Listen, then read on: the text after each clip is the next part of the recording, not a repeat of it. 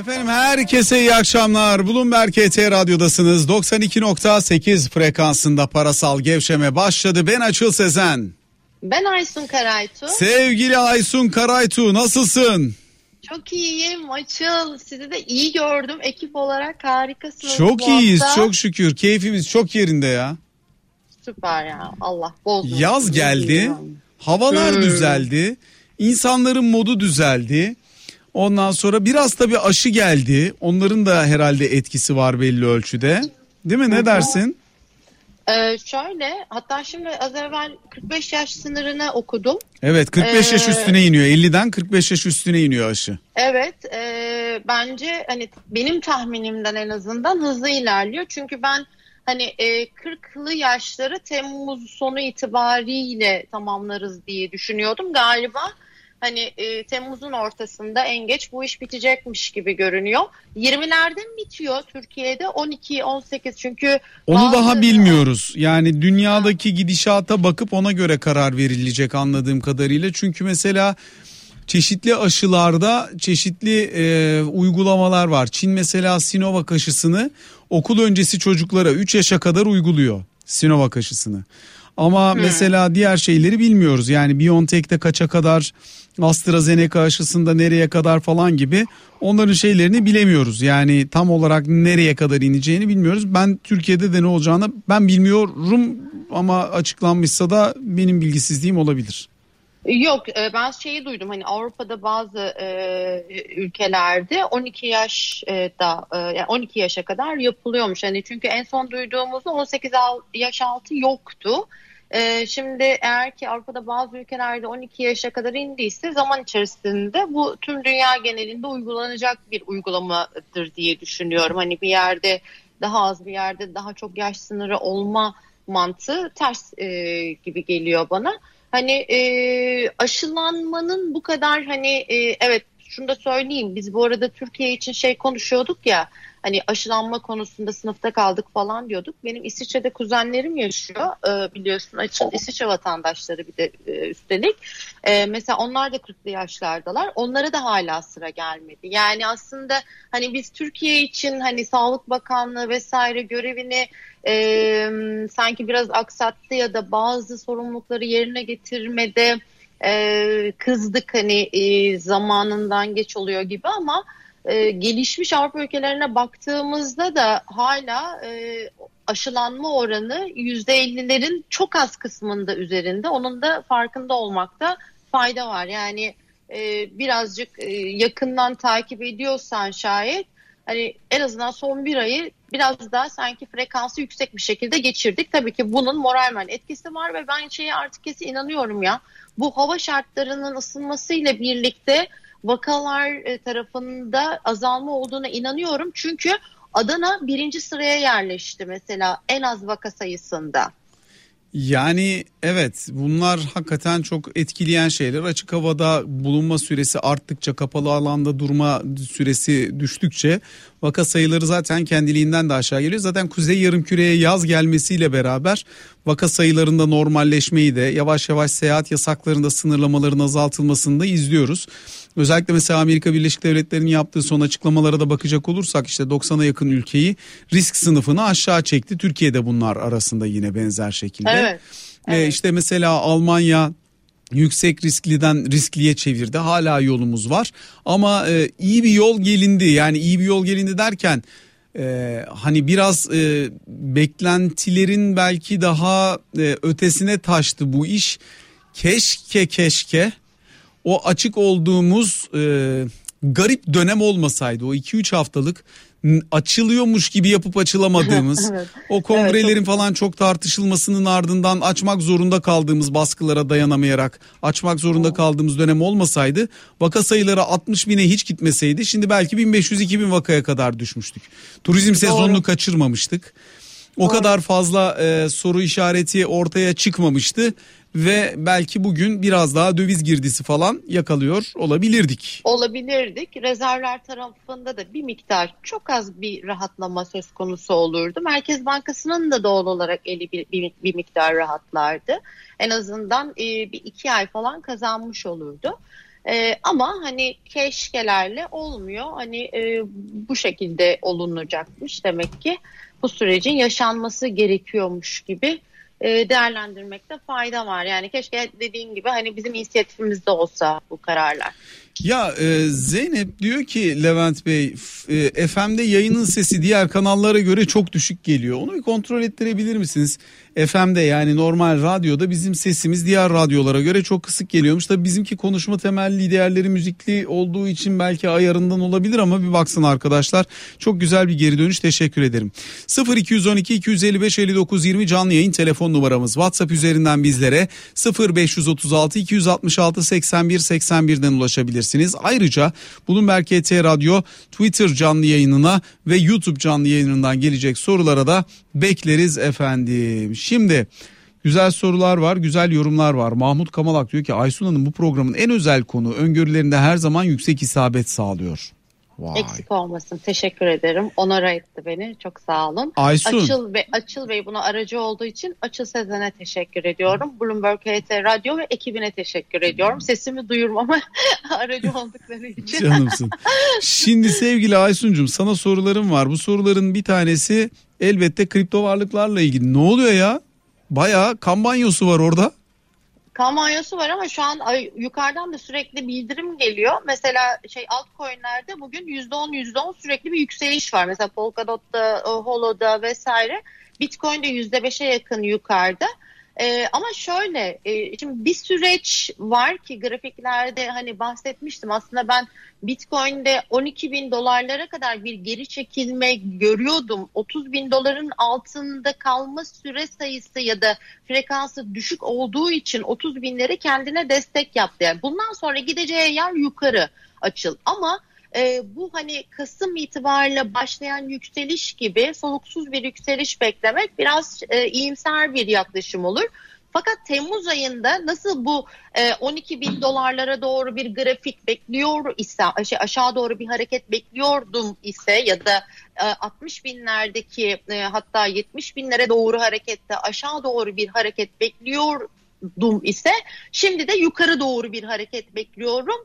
Haziran 15 itibariyle kademeli olarak yükselişini başlatacakmış gibi görünüyor. Şimdi Temmuz niye Haziran niye niye Haziran 15? İşte bak o, şimdi grafik bunu gösteriyor ya mu, muhtemelen bir katalizör olacak orada. Yani nasıl ki e, düşerken siz teknik olarak e, bunu görüyorsanız ve sebebini bilmiyorsanız ve e, oradan çıkıp Elon Musk ben Tesla satışını artık Bitcoin'le yapmama kararı aldım e, gibi bir haberle o satışı tetikliyorsa muhtemelen ya Yalın'dan ya Elon Musk'tan ya çok büyük kurumsal bir şirketten bir talep artışı, bir ülke e, para birimi olma haberi vesaire hani e, bugün e, Güney Afrika'da mıydı, Sri Lanka mıydı e, bir ülkenin para birimi El Salvador. oldu. El Salvador. E, mesela önümüzdeki ay daha böyle büyük bir ülke İsviçre'de bir kanton para birimi olarak ilan edecek. Örnek veriyorum yani hani e, birden fazla gerekçeyle itici güç çalışabilir. O da bizi yukarı atacak. Yani Temmuz'da grafik yukarı görünüyor. Çok olağanüstü bir durum olmadığı takdirde.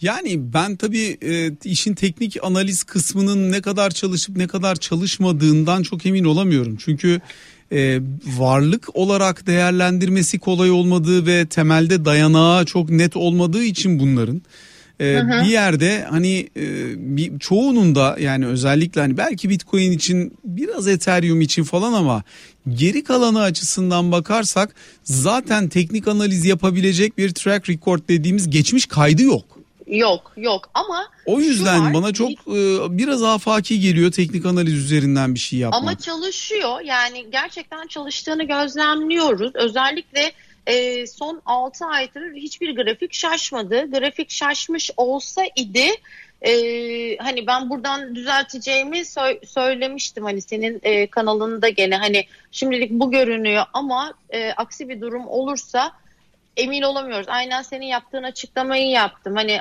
kendini henüz e, konfirme etmiş değil yani onaylamış değil o grafikler hala ve hala. E, ama e, şunu bilmekte fayda var. özellikle mesela altcoin'lerde e, grafiğin hiçbir şekilde e, rasyonel bir karar alma mekanizması ol, olmadığını söyleyebilirim. Ama Bitcoin ve Ethereum için şu anda e, şey değilim, negatif değilim teknik anlamda. Çünkü Bitcoin'in bu arada herkes iki yıldır belki konuşuyor, bir yıldır belki konuşuyor ama e, biliyorsun yani bu e, yaklaşık 16 yıldır var olan e, bir kripto para. E, bu sebeple hani bizim aşinalığımız çok yeni, ülke vatandaşının aşinalığı çok yeni. Oradaki hareketler çok yeni, kurumsalların talebi çok yeni gibi gibi faktörlerle sanki yeniymiş gibi. Ama bir geçmiş hikayesi var neticede. Her ne kadar hacimsiz olsa da e, geçmişte hacimsiz olsa da bugün geldiğimiz nokta e, 800 milyar dolarlara tekrar çıktı. Bir 600'e düşmüş. Yani 1 trilyon dolara çıkmıştı. 600'e düşmüştü. Şimdi tekrar 800'lere çıktı. Peki mesela Ethereum'un Beterium'luğu ne kadar sürer sence? ben Ethereum'a çok inanıyorum ya. Ether, mesela Ethereum sürekli yukarı Ethereum'du ama bir süredir Beterium. Süper benzetmeler ya. Şimdi bak Ethereum hakikaten şöyle e, biliyorsun kurulan ETF'lerin e, e, şeyi alokasyonunun büyük bir çoğunluğu e, şeyden e, Ethereum'dan geliyor. Bu bir. İkincisi e, bizde biliyorsun e, kripto hani borsa geçtiğimiz ay değil bir önceki ay e, IPO olmuştu. Halk arz olmuştu. Ee, ve orada da yaklaşık e, 12 milyon Ethereum kullanıcısının katılımcı olduğu e, bir halka arzdı. Yani Ethereum'un e, Ethereum'lu çok yakın vadede bitecek. E, ama şunu söylemeye çalışıyorum ben. Şu Kasım'dan sonra bir 4 aylık o soluksuz yükselişin devamını lütfen kimse beklemesin. Çünkü araya regülasyonlar ve vergi sistemi gibi bir takım kararlar e, girecek gibi görünüyor. Orası orayı bir miktar yavaşlatabilir ve hatta ben Temmuz'da yükseliş gördükten sonra Ağustos ya da öyle Eylül, Ekim falan gibi bir dinlenme bekliyorum. Tekrar e, bizi böyle bir oyalayabilir yıl sonuna kadar. Ondan sonra 2022 itibariyle bence şeyler tamamlanacak, regülasyonlar bitecek ve sonra da hareketini başlatacak, gerçek bir hareketini başlatacak. Ya Yağız diyor ki Beterium deyince tam bir kumar gibi algıladım. Başta yok onu söylemedim. Bayağı satış geldi o yüzden öyle demiştim. Şimdi peki yani. başka şeyler var. Ee, seninle konuşmak için. Mesela Ripple sordu bir takipçimiz de onu söyleyeyim. Serkan Bey soruyor. Valla ben Ripple'ı takip etmeyi o New York davasında bıraktım açıl ya. Ne e, dürüst olmak gerekirse. O yüzden takip etmediğim bir varlık hakkında bir fikir Yorumla beyan etmek diyorsun. istemiyorum. O zaman evet. sana takip ettiğini düşündüğüm bir varlık sorayım. Olur mu? Tabii ki. Olur mu? Tamam. Olur olur tabii ki. Tamam. Sorumuz Bystand Rumuzlu takipçimizin sorusu güncel gümüş yorumu. Ama güncel olsun. Bystand e, Twitter'da benim arkadaşım. Çok da değer verdiğim bir arkadaşım. E, gümüş konusu, gümüş pozisyonu var onu biliyorum epeyce. Şöyle e, ben bir düzeltme bekliyorum hala gümüşte ve altında da. Aslında o düzeltmeyi sağlıklı da buluyorum açıl. E, çünkü 30'ların üstüne çıkma beklentisi içerisindeyiz. Yıl sonuna kadar 34 beklentimiz var. Ama o yükselmeyi tamamlayabilmesi için, gerçekleştirebilmesi için alttan bir güç toplaması lazım. Şimdi ben senin programına girmeden önce tabii ki doğal olarak Aysun eşittir ETF'ler, gümüş ETF'lerine baktım. Pozisyonlarını geçtiğimiz ay itibariyle kademeli olarak hafta hafta azaltmışlar. Yani bir miktar gümüş ETF'lerinde, altın ETF'lerinde ve platinyum ETF'lerinde bir miktar azalma var. Bu da e, kendilerini satışa hazırlıyormuş yorumunu bana e, getiriyor. E, bu yüzde yüz mü? Bunu söylemek çok doğru değil ama yarınki enflasyon datası Amerika'nın çok önemli olacak. Hem gümüş hem altın hem endeksler için. Ee, bir de biliyorsun tarım dışı istihdam datası çok duyarlı oldu ee, şey konusunda, gümüş ve altın konusunda. Keşke yani benim benim gönlüm şunu ister. Böyle 26-20'lere doğru bir e, şey olsa, bir düzeltme olsa oradan gücünü çok hızlı 30'ların üstüne atacaktır. Yönüm değişmedi. Orta uzun vadede hem altın tarafında hem gümüş tarafında yukarı yönlü düşünüyorum. Aksi olmadığı takdirde, grafik bozulmadığı takdirde ama arada da bir ufak düzeltme hala beklemekteyim. Altın için birazcık detaylı konuşmak lazım. Çünkü çok merak ediliyor, çok da takip ediliyor. Bir kez daha öne çıkmaya başladı. Amerikan 10 yıllıkları bir buçuğun altına indi bugün. Yarın tabii enflasyon evet. verisine gelir onu bilmiyoruz. Eğer güçlü bir enflasyon verisi görürsek birazcık belki tersine hareket olabilir ama bugün de ihaleler var Amerika'da. Onun da etkisi var bir buçuğun altına sarkmasında. Ne dersin?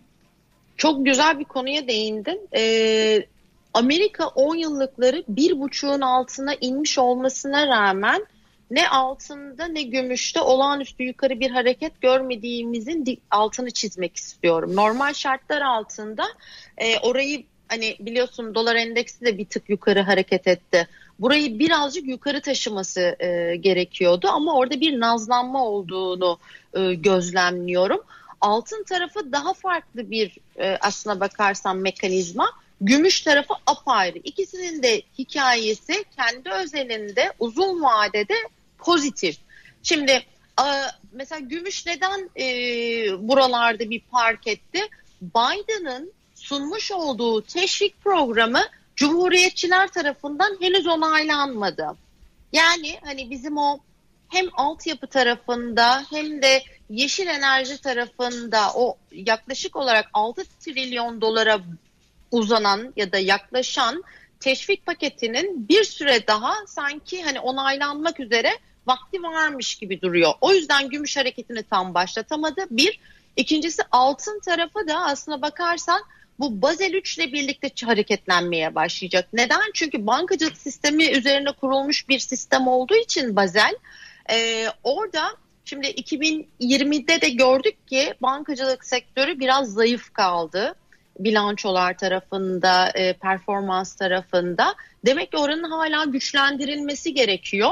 Bunun içinde bir miktar bilançoları genişletebilmek adına fiziki altın alacaklar alçın a, açın. Alçın ne ya? Alçın.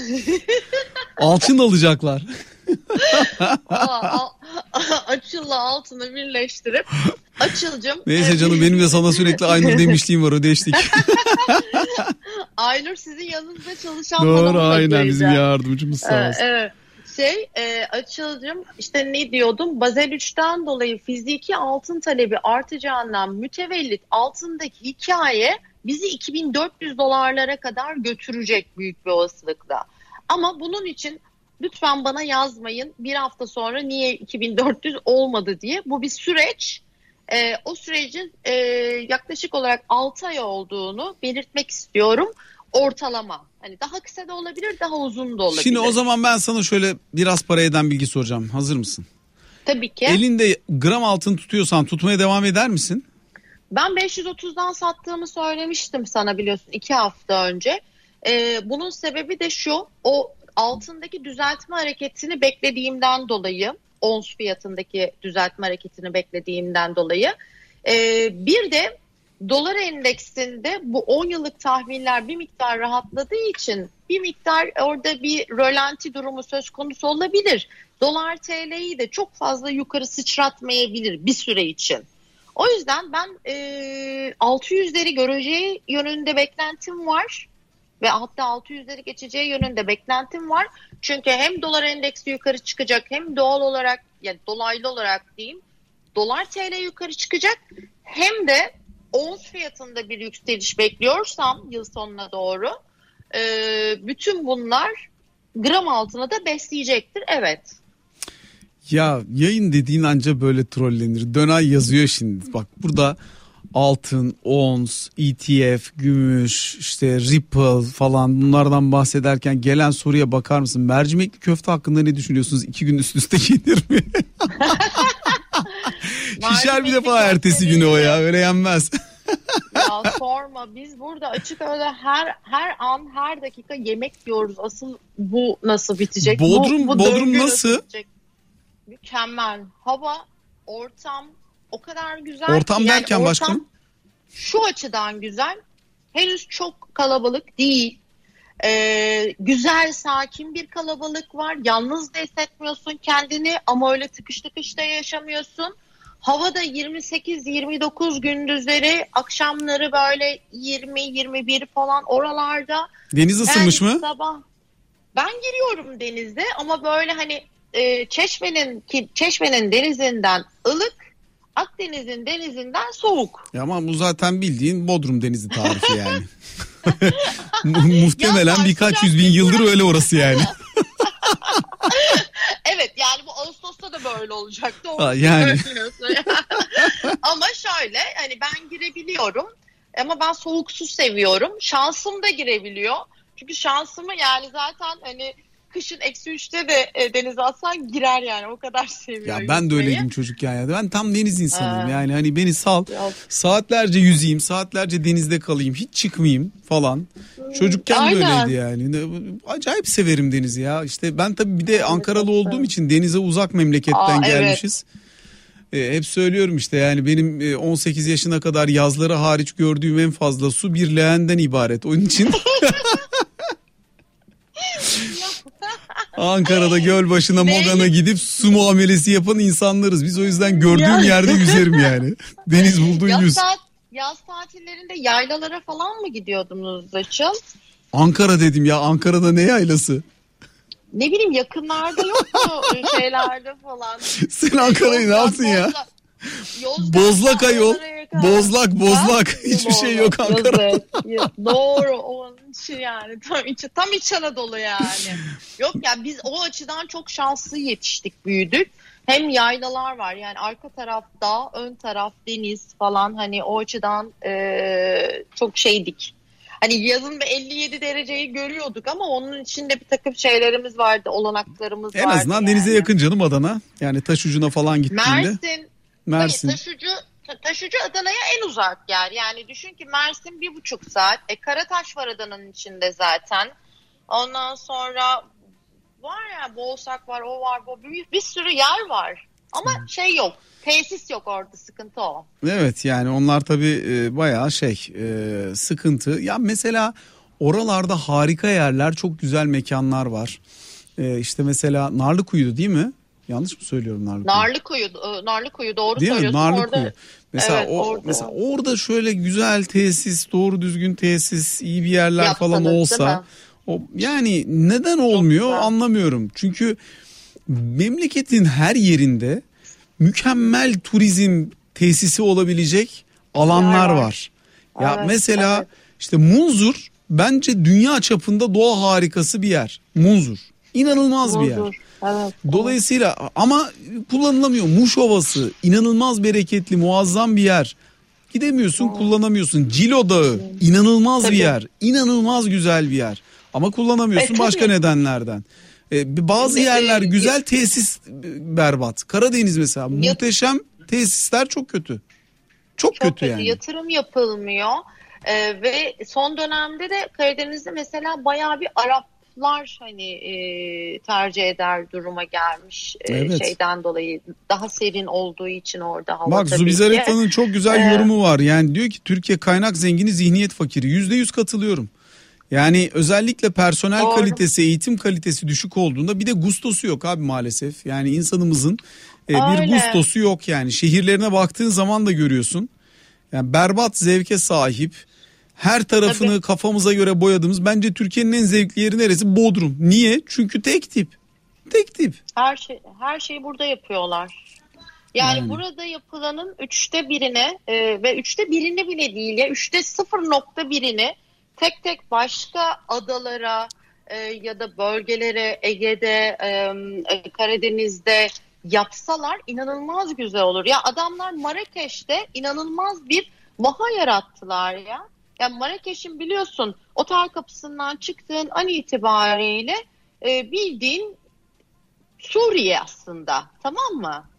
Ama öyle tesisler yaptılar ki dünyanın her tarafından inanılmaz turist alıyor ve muazzam tesisler.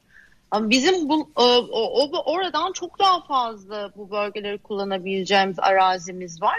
Deniziyle olsun, ovasıyla, dağıyla olsun. Ama e, öngörü yok. Bilal mesela ya, Bilal aynen. Bilal mesela İzmirli diyor ki Çeşme'yi de mahvettiler. Evet yani bazı yer var bakirlik e, sınırı içerisinde kalmaya devam ediyor. Orası bakir kalsın diye yatırım az oluyor. Az olan yatırım işte biraz önce söylediğimiz sorunları ve zihniyet problemlerini ortaya çıkarıyor. Bu bir sorun. Çeşme gibi nispeten daha gelişmiş daha doğrusu bir anda batıdan muazzam göç alarak bambaşka bir yere uçmuş yerlerde de şehrin kasabanın dokusu tamamen bozuluyor. Oralarda evet. yazın yaşanamaz hale geliyor yani. İzmirli'nin evet, çeşmesi evet. değil orası artık. Değil değil aynen. İstanbul'un yazlığı yani. Oldu. New York'lu'nun Hamptons'ı gibi oldu oralar. Wow. Wow derken? Hamptons geldi Yok bir anda yani, gözünün önüne değil mi? Evet aynen öyle yani. Bir Hamptons olamaz gibi düşündüm bir an için. ya tamam ev kalitesi olamayabilir, servet düzeyi olamayabilir falan ama ya mesela Çeşme değil ama Alaçatı gustosu olan bir yer örneğin. Ee, ya bilmiyorum ben Bodrumcuyum. O yüzden ne yaparsan yap Çeşme'ye, Alaçatı'ya maksimum iki gece üç gün kalabiliyorum orada. Yani küçük tabii yani Alaçatı yani o şey gibi değil. Deniz, Bodrum Bodrum deniz çok olayı büyük ya. bence. Yani mesela Bodrum'da istediğin balıkçıya git, istediğin eve geç. Tamam tepede de ev yapılmış olsun. İşte bir arkadaşın evine git. E, şeyde de olsa. E, denizi bir bir noktada görüyorsun tamam mı? E ben şimdi denizi göremeyeceksem, o deniz havası alamayacaksam niye Alaçatı'ya gideyim orada köy içinde e, yemek yiyeyim anlatabildim mi? O zaman giderim kendi köyüme. Adana'ya mı? Adana'da köylüyüm ben biliyorsun yani. Adana'nın yerli köylüsüyüm yani günün sonunda. Çok daha keyifli yani. E, tabii ki bak şimdi onca yatırım yapılıyor ve güzel yerler de yapılıyor. İşte yemeğiyle, müziğiyle e, hakikaten bunların içerisinde arkadaşlarım da var. E, bu işi e, yapan insanlar da var. Ama bir şey eksik ya. Bir şey suni geliyor bana hani anlatabildim mi? Ya işte doğal değil. Do- doğal değil yani. Bazı şeyler doğal değil bence. Yani e, bilmiyorum hani Peki. Daha daha böyle şey olabilir. Ee, daha sıradan bir şey yok. Gene pahalı fiyat koy ama daha ortalama bir şey sun yani. Şimdi tam açıklayamadım ne demek istediğimi. Yok ben anlıyorum senin söylediğin. Bir bir olmamışlık hissediyorum orada diyorsun. Evet, bir öykünme evet. öykünmeyi biraz yüksek buluyorsun anladığım kadarıyla. Bravo. Yani aynen öyle, aynen öyle. Peki başka sorular var. Dolar TL soruyorlar. E, Dolar TL ve borsa patinajı. Ya bir şey söyleyeceğim. Ben bugün şeye baktım. E, kendi kendime dedim ki ya her gün anlatıyoruz piyasayı. Endekse baktım 1400 1450 1400 1450 böyle sinameki Hani evet. kokmaz bulaşmaz bir yere gitmez bir endekse dönüştü birkaç gündür. Evet hisse bazında hareket oluyor oluyor bu oluyor falan ama uzunca bir süredir şey var. Bir baskı var yani böyle bir yere gidememe var. Ondan sonra dedim ki ya ben bu endeksin bir şeyine bakayım e, vol- volatilitesine bakayım ne olmuş. 10 günlük volatilite baktım. 10 günlük volatilite 2017'den bu yana gördüğü en düşük seviye. Ondan önce son 10 yılın en düşük 3 volatilitesinden bir tanesi endeksin şu anda bulunduğu yer. Gerçekten. Genellikle evet genellikle bu kadar sessizliğin ardından bir şey geliyor da ama bu kadar sessizliğin ardından gelen şey iyi mi olur kötü mü olur oynaklık e, arttığında bu endeksi yukarı mı iter aşağı mı çeker onu bilemem. Bir şey diyemiyorum buna. Fakat bir yandan da yaz geldi. Bütün dünyada da böyle bir e, nasıl diyeyim Rehavet sünmüş ortamı. peynir gibi sinmiş sünmüş falan bir piyasa var. Yani bir yere evet, gidemiyor. Evet. yukarı gitmeye çalıştığında aşağıdan yapışıyor eline koluna. Aşağıya da inemiyor. Sen tutuyorsun tutacak dal buluyorsun mutlaka. Böyle bir şey var yani. Bir yere gidemeyen bir piyasa var. Ne olacak bu? Ee, şu anda aslında sadece Türkiye değil dünyadaki tüm endekslere bakarsan aynen senin dediğin gibi böyle e, bir ileri bir geri. Hani günün sonunda çok fazla hareket etmemiş. Hele ki e, hani büyük hisse dediğimiz hani bankacılık sektörü ya da sanayi sektöründeki çoğu e, hisse senedinde neredeyse hiç hareket yok. Yani o kadar sıkıcı bir hal almış durumda.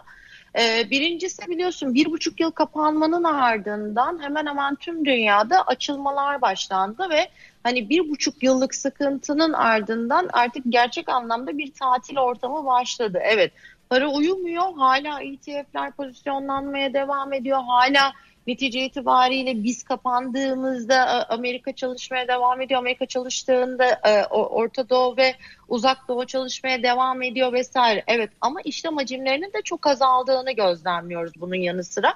Bir ikincisi bu iki haftadır Cuma günü tarım dışı istihdam datasını saymazsam bu iki haftadır o sinameki durum var. Bu hafta da böyle geçecek gibi duruyor. Yarınki enflasyon tabii ki bu biraz belirleyici olacak. O ayrı. Ama mesela 3. Haziran yani Haziran'ın 3. haftası e, çok hareketli bir hafta olacak kanımca. Zira 14'ünde NATO var, işte 15-16 Fed'dir, tutanaklardır, toplantıdır var. Bizde Merkez Bankası var falan. Hani sanki o senin dediğin o durgunluktan sonra çok hayra alamet şeyler olmuyor dediğin hafta önümüzdeki hafta olabilir. Anlıyorum. Yani ama ne olmasını beklersin önümüzdeki hafta? Ben her şeyde yani bak endeksler tarafında ben pozitifim. Ee, çok uzun zamandır değildim bu arada. Ee, gerek bankacılık tarafında, gerek turizm tarafında, gerek havacılık tarafında. Bugüne kadar neredeyse hiç e, hareket etmemiş ya da e, tepkisini yapmış, daha sonra daha fazla geri gelmiş e, sektörlerde artık pozitif tarafa geçtim açıl. E, yavaş e, ve e, şey hareketin başlayacağını düşünüyorum. Hani e, hacimli hareketlerin başlayacağını düşünüyorum. E, ne zaman hani çeyrek gelmeden, üçüncü çeyrek gelmeden bu hareketlenmeyi göreceğiz. Sebebi de şu, bankacılık sektöründeki pozitif beklentimin sebebi faiz indirimleri başlayacak bir noktada. O döngüye gireceğimizi düşünüyorum. Ve yatırımcı faiz indirimlerinin bankacılık sektörü üzerindeki pozitif fiyatlamasını önceden satın alacakmış gibi e, izliyorum. Bu sebeple de yavaş yavaş oralarda konumlanabilir. Tabii bizim biraz da bu Biden yani başkanlık düzeyindeki görüşmeyi de yakından takip etmemiz lazım. Orada İran meselesi var, S-400 meselesi var. Ondan sonra e, geri teslim e, durumu var.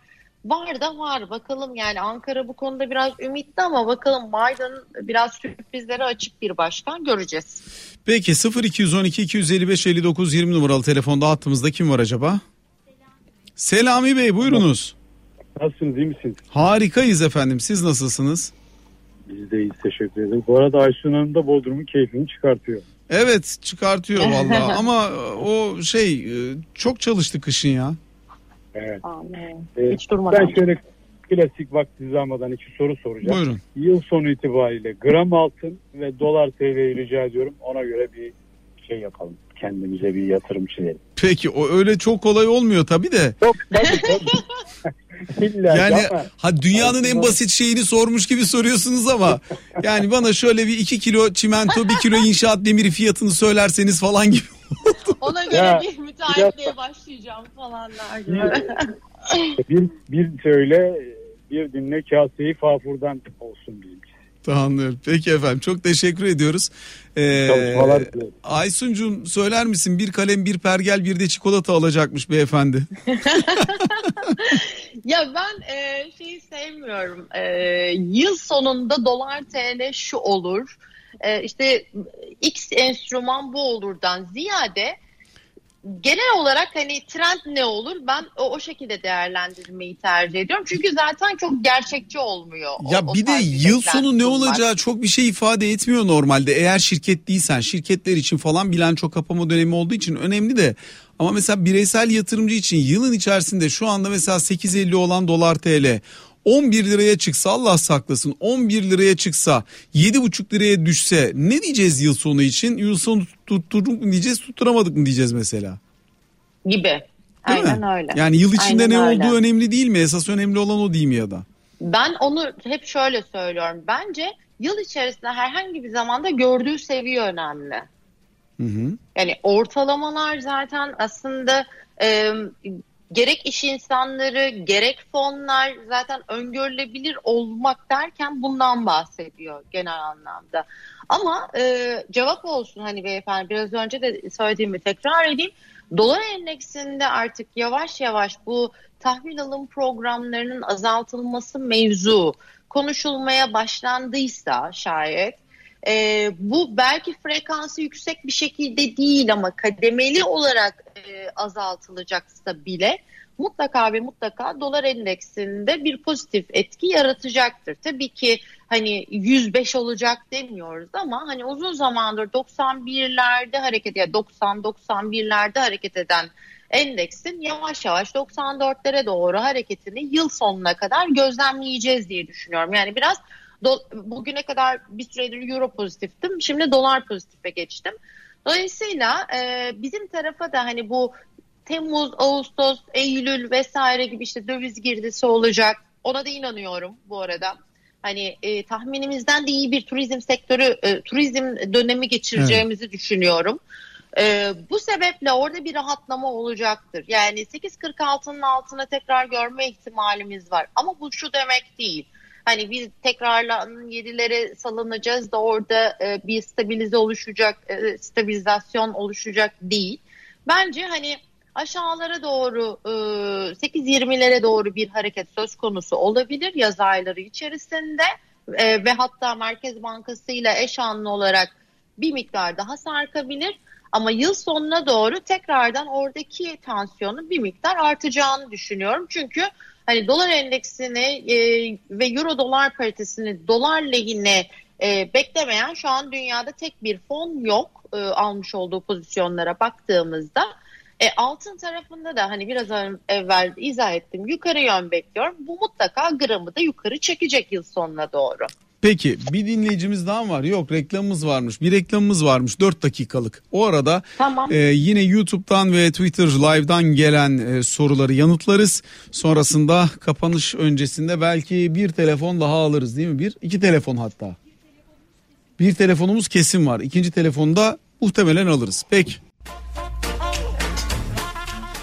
Efendim tekrar sizlerle birlikteyiz. Bloomberg HT Radyo'da 92.8 frekansında parasal gevşeme devam ediyor. Ben Açıl Sezen. Ben Aysun Karaytu. Ve telefon hattındaki dinleyicimiz kimmiş? Ömer Bey buyurunuz. E, merhabalar Açıl Bey, merhabalar Aysun Hanım. Merhabalar efendim. Merhabalar Ömer Bey. E, öncelikle programınız çok keyifli, onu söylemeliyim. Çok e, sağ olun. Bankacıyım. Gerçekten işten çıkarken e, ara, aracımda dinliyorum. E, e, bir gevşeme oluyor gerçekten yol boyunca. E, onun için onun için tekrardan teşekkürler. Süper çok teşekkür e, ederiz. Sorum şu Aysun Hanım'a gelecek sorum. Siz de yanıtlayabilirsiniz Açıl Bey. Şimdi ben geçen sene e, Şubat Mart ayı gibi tam pandeminin e, başında e, hisse senedi yatırımlarımı Amerika tarafına kaydırdım. O günden beri de yatırımlarımı orada yapıyorum. E, bu kapsamda ilk önce Türkiye'de bir yatırım e, aracı firmasıyla çalıştım. Daha sonrasında e, buradaki şeyler komisyonlar yüksek olduğu için portföyümün bir kısmını Amerika'da e, işlem yapabileceğim bir yere kaydırdım. Neyse e, oradan elde ettiğim karlarla ilgili e, ödemem gereken e, sermaye piyasası kazancından kaynaklanan vergiler var mıdır? E, Türkiye'de sanırım bu beyan usulü oluyor. Tam emin değilim ama o şekilde biliyorum. Amerika tarafında kazandığım ve Amerika'daki işlem yaptığım firma ile alakalı e, kazançlarımla ilgili bir beyanda bulunmalı mıyım? E, bu konuda fikirlerinizi soracağım. Sıfır bilgim var ama Aysun belki biliyordur. Şunu biliyorum bir limit var. O limit e, üzerinde bir getiri var ise onu beyan etmek durumundasınız. Onu da size sizin kendi hani e, Türkiye'de çalıştığınız yatırım danışmanı arkadaşı söyleyebilir diye düşünüyorum. Yani ben de maalesef hiç bilgi yok bu konuyla alakalı olarak nasıl olduğunu veya nasıl yapıldığını bilmiyorum. Ben de mesela vergi konusu çok sınırlı. Yani verginin toplam tahsilatını, rakamını, osunu, busunu hepsini biliyoruz da e, nerede vergi var, nerede yok ben bilmiyorum. Sürekli değişiyor bizde. Mesela ben yıllar yıllar evvel işte e, bu SPK sınavlarına girerken işte temel düzey, e, ileri düzey, türev vesaire her sene vergi sistemi değiştiği için yeniden vergi sınavına girmek zorunda kalıyorduk. Yani, Yani bugün işte. bugün bugün bildiğim bilgi 3 ay sonra değişebiliyor. O yüzden sürekli e, güncellemek lazım. Onun için zaten kurumlarda sadece vergiye bakan bir arkadaş oluyor genelde. Ee, hayır şimdi şöyle yani bizdeki vergi mevzuatı dünyanın en zor vergi mevzuatlarından biri. Çok karmaşık sürekli üstüne işlenmiş işlenmiş belli bir noktaya gelmiş. Absürt bir noktaya ulaşmış yani. O yüzden e, bana şey geliyor böyle biraz zorlama geliyor. Yani işte vergi şöyle ya da böyle derken ben çok zorlanıyorum. Ee, o yüzden hakikaten bu mevzuatı yakından takip eden herkese de şapka çıkarıyorum. Vergicilerin Evet. işi çok zor yani Türkiye'de. Var var. Bir tane bey vardı hatırlıyor musun? Vergi konusunda böyle ezber mu? gibi. bir- Hayır hayır o Allah rahmet eylesin de bir tane böyle her programa çıkardı. Vergi. Ee, vergi, Vergi Evet, mi SGK vergi mı? konu- Ali abi mi söylüyorsun Ali. Tezeli? SG Yok Ali Tezel, Ali Tezel de Ali Tezel mi yoksa? Ali Neyse Tezel'den böyle bahsediyorsun. sanki şey hani e, o kadar hani e, bil- biliyor ki hani ezbere söylüyor her şeyi tıkır tıkır tıkır tıkır tıkır. Vergi ya da evet SGK olabilir ya. Ali abidir o. Ali abidir. Onun dışında çok öyle bir şeyimiz yok maalesef. Ee, Ali abi de biraz uzak kaldı maalesef medyadan. Yapacak çok bir şey yok. Ee, inşallah dönebilir bir şekilde. Ya bu arada adı geçmişken analım. Şükrü Kızılot'u da toprağı bol olsun. Ee, yattığı yerin Allah gitmesin. Hakikaten eylesin. müthiş bir insandı. Haza Evet. beyefendiydi. Çok değerli, çok kıymetli bir abimdi. Tanışma fırsatı bulduğum için kendimi çok şanslı addettiklerimdendir. Yokluğu Evet. çok çok ama çok fazla hissediliyor Türkiye'de. Yani bambaşka Çok. bir profilde bambaşka bir insandı. Şimdi sürenin sonuna geliyoruz. Dolar TL sorularına cevaben 2 dakikamız var. Hızlı hızlı. Doların varsa satıyor musun? Hayır. Nerede satarsın? Dolar endeksinin geldiği noktada Türkiye'nin konjonktürüne bakıp orada satabilirim. Ben şimdi öyle bir şey anlamıyorum. Bana Türkçe konuş. Anlamıyorum. Çok gücüme gidiyor. Sen seviye istiyorsun, seviye istiyorsun ama seviye çok zor. Yani Yani mesela, hani mesela 8 8.60'dan aldığın doları kaçtan sat? Ya pardon ya şöyle söyleyeyim. 8'den 8.60. almışsın mesela 7.5'tan almışsın 8'den almışsın doları. Ya da 6'dan taşıyorsun. ben ben tekrar 8.80 seviyesini test edeceğini öngörüyorum 3. çeyrek itibariyle. E, 8.80'lerde birden fazla süre kalırsa 9'ların üstüne çıkma ihtimali var. Ama orada tabii çok fazla parametre var. Yani şimdiden şudur demek çok doğru olmaz ama bekleyip görmek isterdim yıl sonunu. Peki eğer doların yoksa buradan alır mısın? Ee, yok ben yaz aylarında bir miktar rahatlama bekliyorum. Nereye düşerse alırsın? 7.80'lere doğru gelme e, hareketini gö- görmek isterim. 7.80. Oradan alır mısın peki? Ne kadarıyla alırsın paranı? Ee, hiç mi yok elimde dolar? Hiç yoksa %10 alırdım. %10. Çünkü şu an Varlığının çok- %10'uyla. Evet çünkü şu an çok enstrüman var. Yani hala gitmemiş. Yani mesela değerlemeler e, dediğimiz yere bakmadıkları için yatırımcılar bir noktada dönüp değerlemelere bakacaklar. E, ve o noktada da o treni de kaçırmak istemediğim için bankacılık sektörüne ben yatırım yapmak isterim. Buradan Eğer Bitcoin Türkiye- alır mısın? Türkiye konuşmak istiyorsak. Ee, buradan onu da alırım. Buradan aslında hemen hemen birçok şeyi yavaştan almaya başlarım. Yani biraz longlamaya başlarım piyasayı diyorsun ama hani aldığın şeyler borsada bankacılık endeksi. Bir tek altınla gümüşü şu an almam. Çünkü gerçekten bir düzeltme bekliyorum. Beni yanıltmaz ise ee, şeyde gümüşte 26 hareketini görmek istiyorum. Altında da e, 1820-1770 arasında bir hareket görmek istiyorum. Şimdi bu yatırımcılar bana kızacaklar ama hani o oralardan almayı tercih ederim ama e, olmaz ise de e, hakikaten bir defa şöyle gümüşte çok önemli seviye 28 28 20 28 40 28 80 buraları hızlı bir şekilde kırarsa 34 liraya hızlı bir şekilde gidecek ama buraları kıramadığını gözlemlediğim için o düşüşü görmem lazım. O düşüş buraya gelecek. Altında ise gerçekten 2000'in 2000'lerin üstünü görme beklentimiz var. Hala pozisyonlarımızı koruyoruz. Satmadık ons tarafına. Ee, ama orada da e, gerçek anlamda yani hani hatta bugün de dedim ya ABD 10 yıllıklarda yukarı bir hareket olmaz. Tersine aşağı bir hareket o, oluyor olmasına rağmen altındaki o yükselişin sınırlı kaldığını patinaj çektiğini gözlemliyorum. Demektir ki buralarda birazcık gelecek yani biraz şey yapıyor güç kaybediyor gibi geliyor bana. Yanıltmazsa beni bir miktar altından hala altını da gümüşü de alırım. Peki çok çok teşekkür ediyoruz ee, sevgili Aysun bu akşam bizlerle birlikte olduğun e, sorularımızı yanıtladığın için. Ee, yarın akşam ben maalesef olamayacağım ama cuma akşamı sizlerle birlikte olacağız. Kendinize çok iyi bakın. Hoşçakalın. İyi akşamlar.